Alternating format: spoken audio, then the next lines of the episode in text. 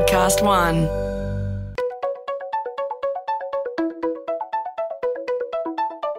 Hi, this is Paul McIntyre. Welcome to the MI3 audio edition.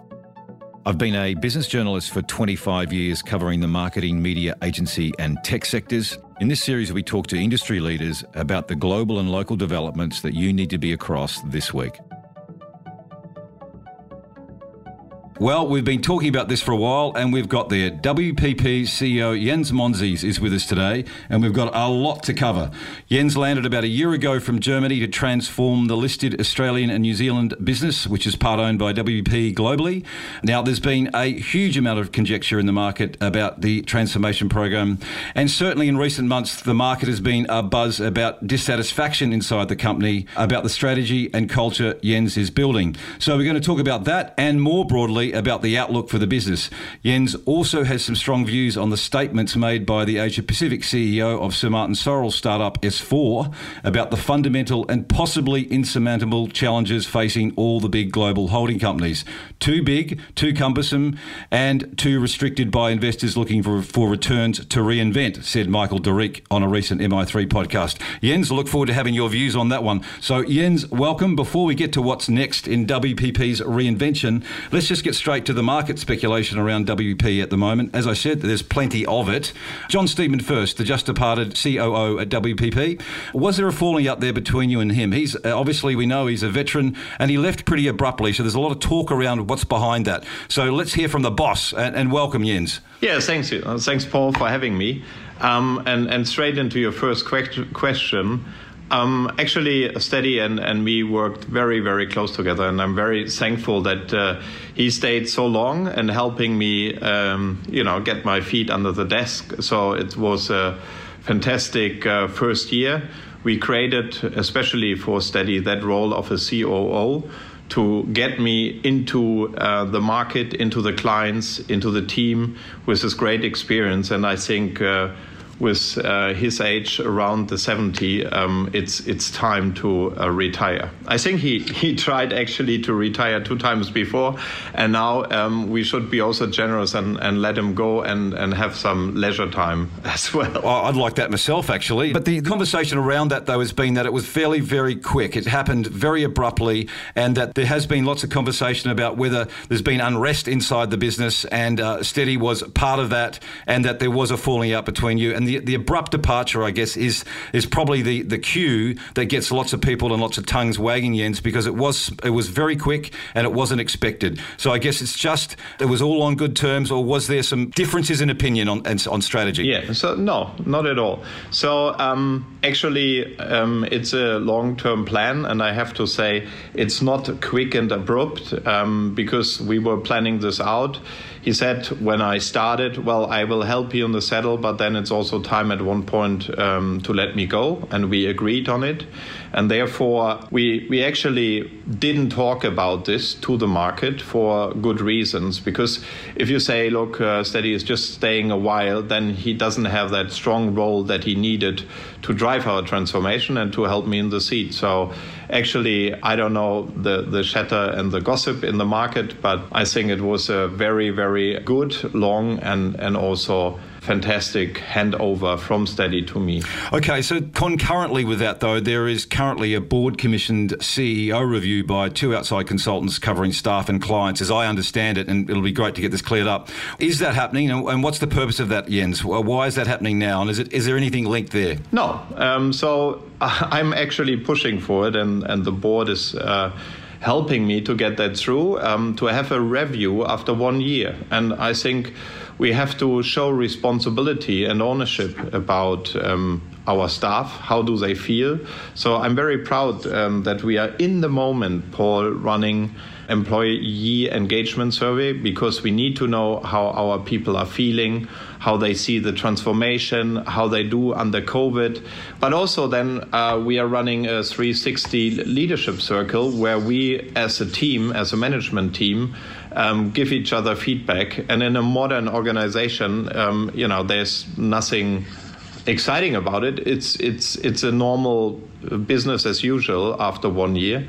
And um, the last thing is is our clients. So um, in my strategy that I put out uh, beginning of the year, we put clients first and a review of where we stand, an NPS score, how our clients are looking at us, is very important to me and to the business, um, and where we can improve. And therefore, um, we want to have some unfiltered uh, statements and uh, how you do it. You take a neutral third party in to ask about the clients and to give feedback to our leaders and to see also um, if there is any room for improvement towards our staff in a very difficult year. So, you know, um, it, it's a lot of, it's obviously in, in, Australia always a lot of gossip in the market, but um, I'm very, I'm very uh, happy that we are currently running the management review after one year in clients and people. And also, uh, at the end of the day, our investors need to be informed how we are driving our transformation, what we achieved, and where we're still working on. Well, there's a lot, as you say, you've got a lot on and you're, you're, shaking lots of things up. Where, when you talk about sort of asking the market and, and, and employees about improvements, what, what's your hunch there? What, if you look back the, the last 12 months or where you're going, where is there some improvements to be made, do you think? What, what are you sensing? Well, I think, I think there's a lot. Uh, we are in a global pandemic, Paul, and uh, so from one day to the other, our team was so agile and flexible taking all their work and working from home. Uh, 98% of the people are working from home. And especially for um, creative business, that that creative ideas are coming into a room where workshops are, uh, you know, a big part of our business and idea generation. Um, we, we we moved that all quickly to Zoom, and now I think it's a it's a moment where we have it all under control and where we actually show um, very good results in a in a very tough year. Um, so there's a time to reflect and to say, "Hey, team, what what went well? where we can improve? What do you need uh, from from us uh, in the future?" And actually, also thinking about post-pandemic uh, era do we all come back to the office? Probably not, because some of our um, employees say, hey, Jens, actually working one day from home is great. So I, I, can save my two hours commute in the morning and in the evening. So we are listening carefully in what our staff really wants from us. And um, my, my, my internal goal is to be the um, the best employer in our industry. I'm I'm very very proud what the team has achieved and and also what was um, done by the brands to, to to continue to serve our clients. So that's the people side. I guess on the leadership side, there is a lot of talk in the market, and this is uh, you've already mentioned it. Uh, Australia is pretty good at this stuff, uh, speculation, Jens. But there's a lot of talk in the market about internal tension at WPP over what and how you're going about the transforming the business. No argument is needed. I don't think many people argue that. But to the point that a vast majority of WPP business unit leaders, uh, business unit leaders, are said at least to be questioning the structure and culture. Now, as we said, the Australian market's good at speculative stuff, but it does keep coming up, and I've heard it for months. And you go, no, no, put it aside. But it is carrying particular heat right now, Jens. So why is that? What is going on that is driving this? Is there is there tension in the leadership ranks? What is going on there? There, there is for sure the need to change, and everybody is acknowledging and, and buying into it. Then the question is, Paul, what is the right direction we are hitting? And and what is the the future role of our campuses, our brands, our different solution space, and um, there's no silver bullet. There's not one answer, and. Um, then I think you need to listen in careful. You have to have that dialogue and you have to have that exchange and that tension and that different points of view where you are actually uh, finding then the right way forward. And actually, when we started our transformation roadmap, we brought all our senior leaders together and we were discussing for three days what is uh, the way forward and uh, how also we are driving our strategy together.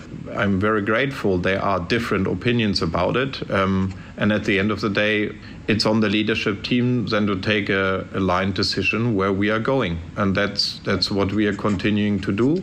And the other part of it is that we also talk, obviously, with our big sh- shareholder in London um, and, and aligning the both strategies very close to each other.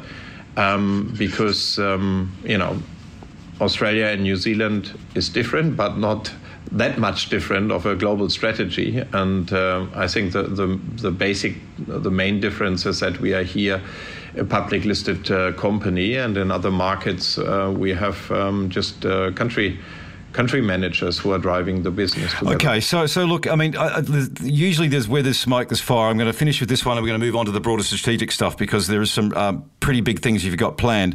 But just to quote one person that has is in market talking about WPP at the moment and about you, here's the quote: "The biggest criticism is Jens doesn't listen."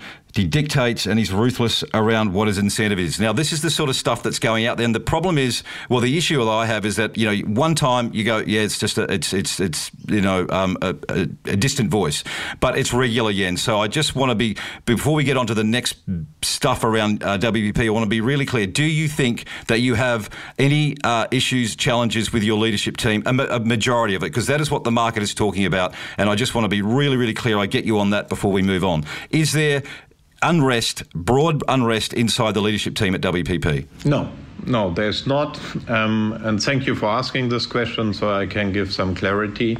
Um, the, if we are decided on this is the right way to transform the business and we have broad alignment with London, with the board, with the management team among us, then we are going uh, down a certain track. And uh, if there are some people that are not aligned to the strategy, then it's always um, their choice to support the strategy or to also say, look, that's not for me and, and stepping out of the bus. But um, there's a broad alignment, and uh, we are regularly meeting every week.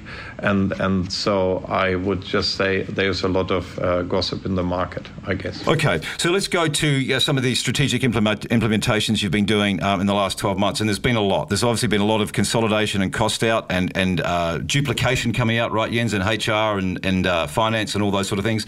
If we go to the campus model first, your brands essentially now report into into campus heads by state market, and tell me if I'm getting this wrong, uh, rather than a national brand run autonomously solely by a national leadership team. How is that going? You know, I guess the big thing is there's a big, big change when you've got you've had businesses operating a certain way, and as you say, trying to change it up. How uh, what's been the biggest challenge to executing on that basis, uh, and the biggest areas of improvement so far? Do you see? So to be clear, it's the structure where you've got state-based heads that are running uh, independent brands. What what's going on there in terms of the improvements and the challenges? So um, first, I have to slightly correct you. We are running a campus model, and there are two different parts of the campus model. One is location. So in the past, um, we had a lot of different brands sitting in different uh, areas. Um, in Sydney, in Melbourne, and in all of the other um, offices that we were running from my point of view, in a connected, digital connected world, uh, you cannot be disconnected. So, one big driver of our campus strategy was bringing our people, our offices closer together, collaborate more, understand more of the overall solution space that we can bring to our clients, and actually also every study shows proximity is helping to collaborate uh, collaborate between the brands and understanding the other brands and the solutions better. And um, if you think about the great opportunity um, that we have with being by far the biggest footprint in our industry, uh, with 1,500 active clients, if you think about what these clients, uh, what the needs of their clients are, that means PR, crisis management, it means media, it means programmatic, it means creative, it means technology, it means data strategies. Um, it needs it means uh, marketing cloud implementation. All of these things um, are obviously not delivered by one of our brands, but by many of our strong brands, and therefore. Uh, a cross collaboration is a fantastic uh, step. And actually, there's a broad agreement, uh, not only with the leadership team, but with all our people, that um, that was a fantastic step. So we had just before COVID hit, we had an offsite, and I announced the, the new strategy to about 3,000 people in Sydney. And um, that was the first time that all the WPP people in Sydney came together. And uh, there was a lot of vibe and a lot of buzz, and they were saying, "Oh, we didn't know Jens how many we are. We didn't know the, there are so many other cool people around." So that's that's one part of the campus model, and then and we will keep it like this. So there's no change of P&Ls or no uh, mix of brands, but there's a very strong WPP platform where our brands can flourish on. The second part of it is in our remote places, like Auckland, like Wellington in New Zealand, like Perth on the other side in Western Australia, like Adelaide, and like Brisbane. So there we operate with much smaller teams.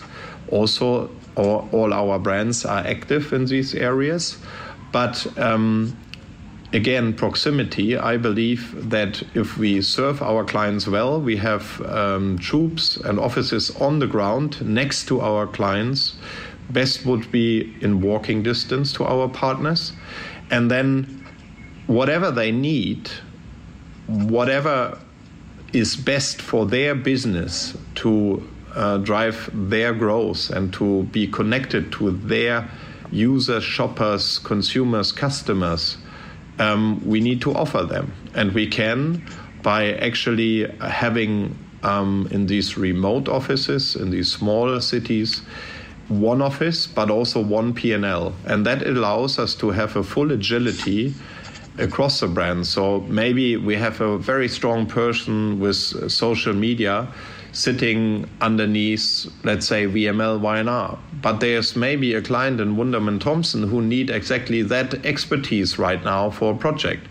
And uh, then in the new model, we are allowing people to you know work in a different brand cross brand and helping that client with that particular skill and, and task. That model is not valid so that's the correction for melbourne and for sydney but in the smaller market it is um, valid and it's actually already carrying some fruit. So one example of it paul is last year in new zealand uh, we were loss making um, because every brand was operating in a silo in a different office, as I stated.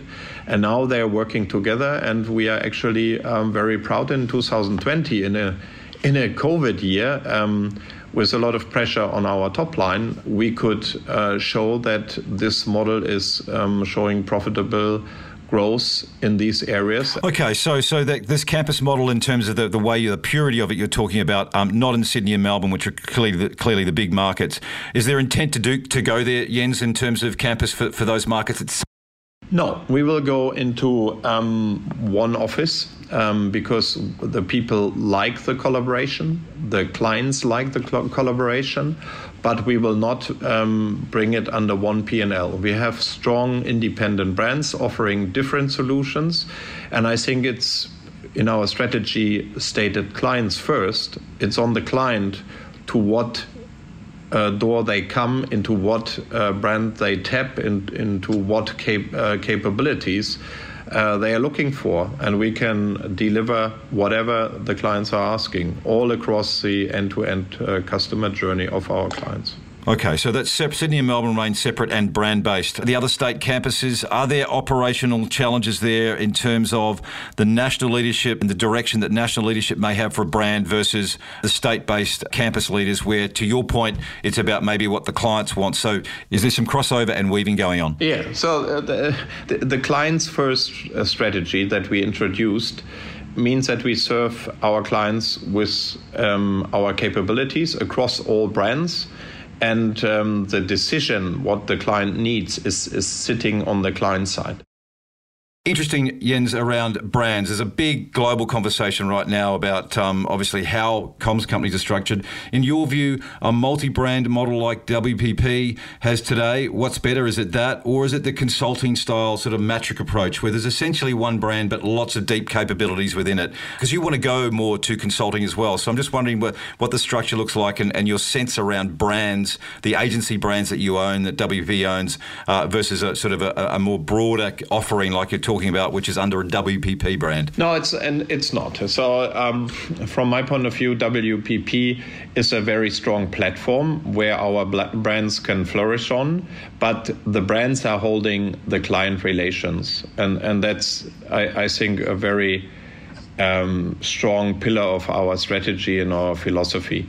Um, but the the um, the people from the, the the client leads from the brand can then tap into other brands and other capabilities that they are not offering in their own brand, and and building an end to end journey. So our future view is very clearly stated. Um, we are between the consultancies. Actually, AKQA was outperforming, according to Gartner, the um, marketing cloud implementation versus Deloitte and also versus Accenture. So we are strong on that arm and we can deliver on that. And on the other side, we also have then the operations. That means the whole media business um, with uh, you know state of art um, technology, and we have the creative and the content part in our hands. So that that makes us I think, very, very competitive versus the other holding companies. But on top, it makes us also very competitive towards the consultancies and the IT implementation because normally after the IT implementation is done, uh, the consultancies are leaving, and we see that that uh, a lot of times then the clients are puzzled. They have then a new machine, but how to operate it, how to run it. This is where I think um, there's a there's a gap, um, and it's a sweet spot for us where we can tap in because we are delivering on the creative content, we are delivering on the media operations, and we are delivering on um, the IT and marketing cloud implementation. Right, and I want to get more to that one in a sec, but I definitely got to get you, Jens, on on this um, these comments that were made by uh, the APAC CEO of Sir Martin Sorrell startup S4. Of course, uh, Sir Martin was the uh, was the brainchild behind WPP, but basically Michel de Rijk said on an MI3 podcast that holding companies, not just yours by the way, but holding companies can't adjust fast enough and fix their structures for a new operating environment. Um, do you have some thoughts? Well, you do have some thoughts on that. Give us a thoughts on. Uh, you heard that podcast, and it's uh, you know I think you may have heard we discussed.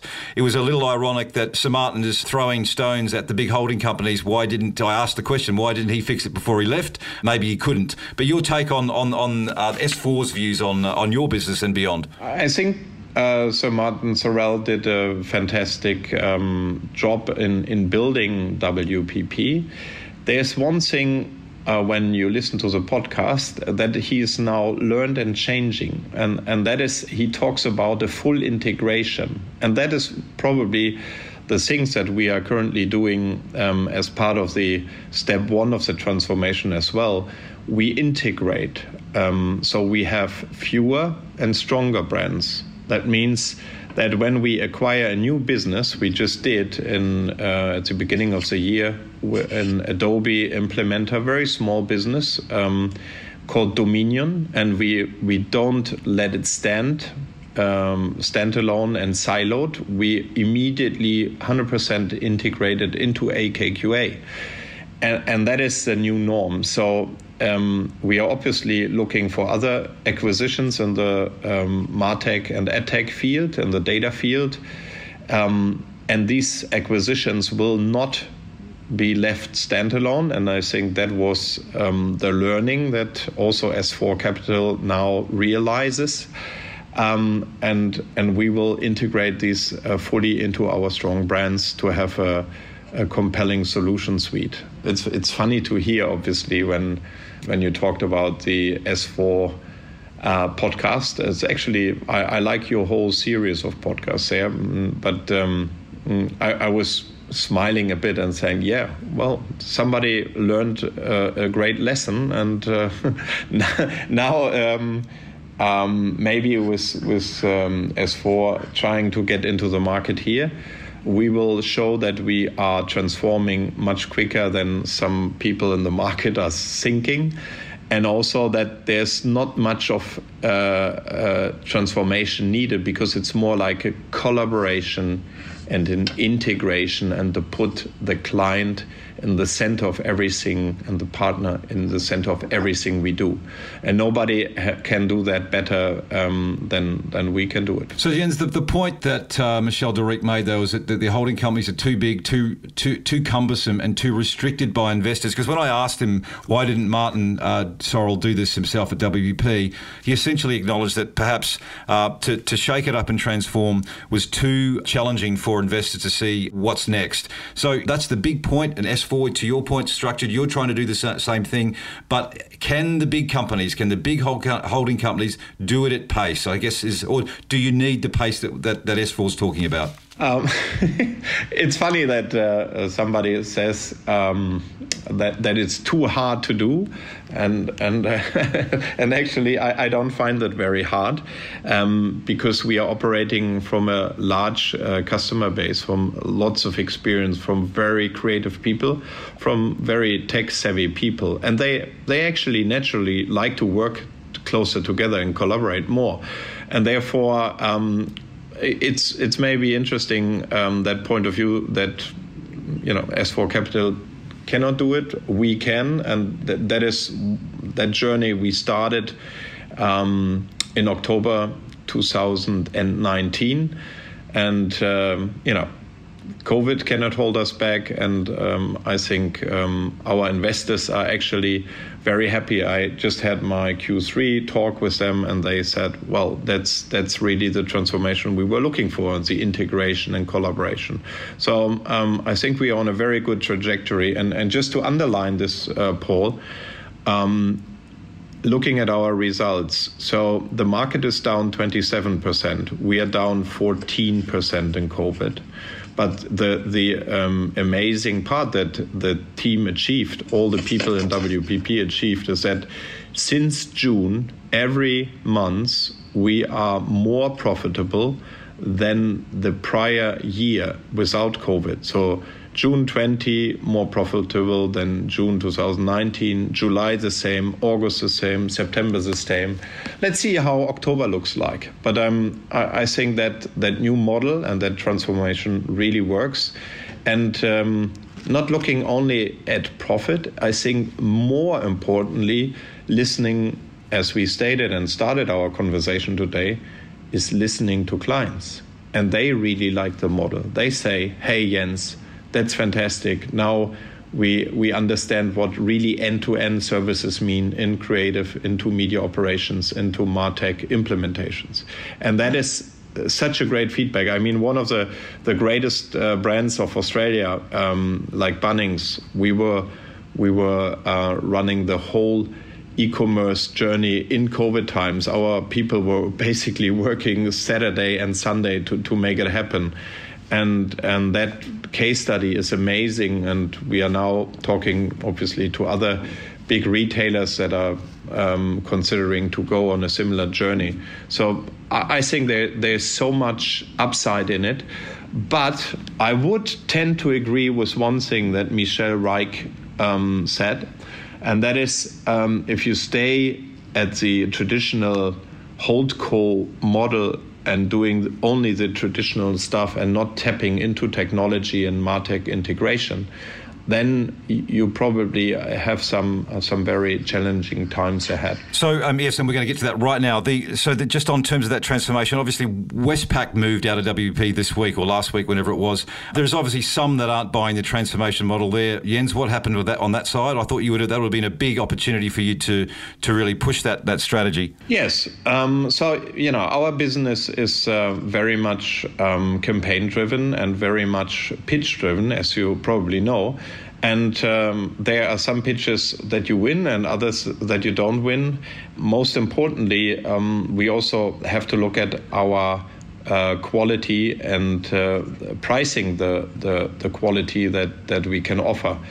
And um, and at that time with with Westpac we were not successful. We are very successful in other pitches. We won a lot of new business even under COVID this year, and therefore um, yes, that's a loss. There will be other wins as well. Transforming WPP to a technology and creative company is what you just talked about earlier, and it's a very big focus for you. We're going to wind up very quickly, but to the creative side first, do you think you need new types of creative talent and capabilities to align with this technology focus you have, or the current sort of uh, set of creative skill sets and the people you've got uh, the right people? How, what, what's your thinking there? We have a very strong talent suite on the creative part. Actually, it's a competitive edge uh, towards the consultancies. So I'm very proud and, and very happy with uh, our creative um, force and, and, and power that we have. And um, I would I would say, Paul, it's not that we need other creative capabilities, but we need to define creative in a totally different way. Creativity for me is uh, not only having a, a fantastic uh, tagline or fantastic photo shoot or artwork or TVC. Creativity is also how how is the the app working? How is the customer interaction on the website working? What what do we do with all the data that are sitting in our clients, and and what are the creative ideas and the insights that we generate out of it? So I think if we just um, define creativity uh, and delegate it to to some of our creative agencies, that's good, but it's not good enough because also a coder or an experience, a brand experience, needs a lot of creativity. So creativity is part of every single uh, project that we are doing all across our our strong brands. So, how is the contribution, Jens, going from technology and cons- and the consulting side uh, in, in, revenue terms? Because I know that's something that you've you know you're, you're building out. Um, what are you expecting there from the technology that this new focus on tech, martech, and customer experience and integration, and all those things? Uh, what are you expecting there in the next couple of years, at least, in terms of revenue contribution? Because when you look at your numbers the vast rump. There's something like 200 million, I think, that sits in the eight, the classic traditional agency group. It's still a big beast, right? It's a big driver of WPP's revenues and profits. So when does that? When does this play out? The technology side. Um, making up for perhaps what is a mature business in, in, in agencies? Yes. So um, we have three growth areas, growth pillars, aside our strong advertising core and media core. That is e commerce and commerce, that is technology and data, and that is experience and digital experience. So these three are the growth areas. If you look at uh, Australia and New Zealand in our region, they all grow double digit. Um, and the, again, numbers are never lying.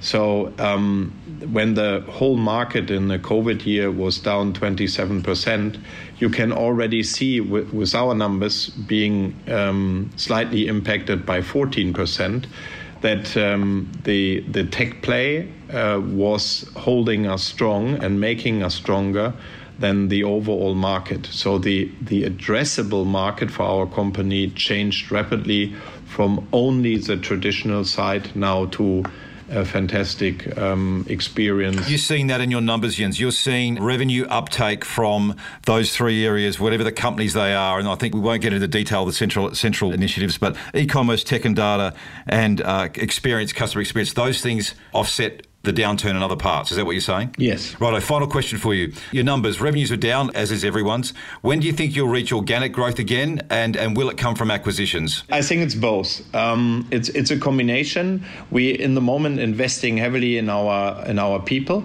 and generate new uh, capabilities where we still had some some gaps or white spots um, that is the organic part of it. Um, the second part is um, our big uh, customer base of the 1,500 active uh, clients. They need to understand now the digital journeys, the omni-channel parts of their business, the, the customer interactions on the virtual and physical space. And there is uh, obviously a, a, big growth uh, coming from And lastly, yes, we are also looking unorganically into uh, some areas where we're investing in. Right, and they'll be integrated into existing units, not standalones. Yes, obviously, yes. that's that's uh, the, the the bit uh, or the piece that was missing in the past. And uh, I'm a strong believer of uh, one strong platform and then differentiated offers in the different brands to our clients. So the, the shared service functions, HR, IT, finance, um, that are not differentiated, they, they are better in one platform. And then there's a fantastic universe of uh, very strong brands that our clients can tap into. Okay, 2021 Jens, 50 50 is the working scenario for the new normal, I think you've said. Is that where you kind of see things settling uh, mid to long term for people in the office, working outside, working from home, remote? Is that kind of where you see it? Well, that's where we started our podcast, Paul. Um, first, we need data and we need to listen to our employees, what they want, and how we can best serve this the other listening piece to our clients and then we can say what the number is. Currently if you want to have a first gut feeling i would say it's a more 25 working from home 75 working uh, from the office. Why? Because this is where all our creative people come together and this is where ideas spark. And um, this is not an ideal scenario if you just sit at, at your desk in the living room at home and, and thinking about cr- the creative idea. So I would rather say 25 to 75 and not 50 50. But let's see what the numbers say. Okay, yeah, no, good. That would be very interesting next year. So we started this uh, off off the mic saying uh, I'm looking forward to a summer break. Your summer break, Jens, what does it look like? Uh, my summer break uh, last year we, we didn't have it because of the bushfires, and uh, I crafted the strategy with with the team. Uh, and this year, I'm very, very happy. I go down to South Australia, which is open. We will visit Kangaroo Island. Uh, we also will see our colleagues down down in Adelaide, which is fantastic. And uh, I will have a sip of wine in the Barossa Valley. Well, I was going to say, make sure you, t- you make sure you sample the wine down there. So thanks. Enjoy your enjoy your break, Jens. Thanks for joining us, and we will no doubt talk uh, in 2021. Yeah, looking forward. Thanks, Paul. MI3 Audio Edition was presented by Paul McIntyre, that's moi, in collaboration with Podcast One Australia. Producer Nick Slater, music by Matt Dwyer. For more episodes, go to podcast1.com.au or search MI3 Audio Edition on Apple Podcasts and hit the subscribe button.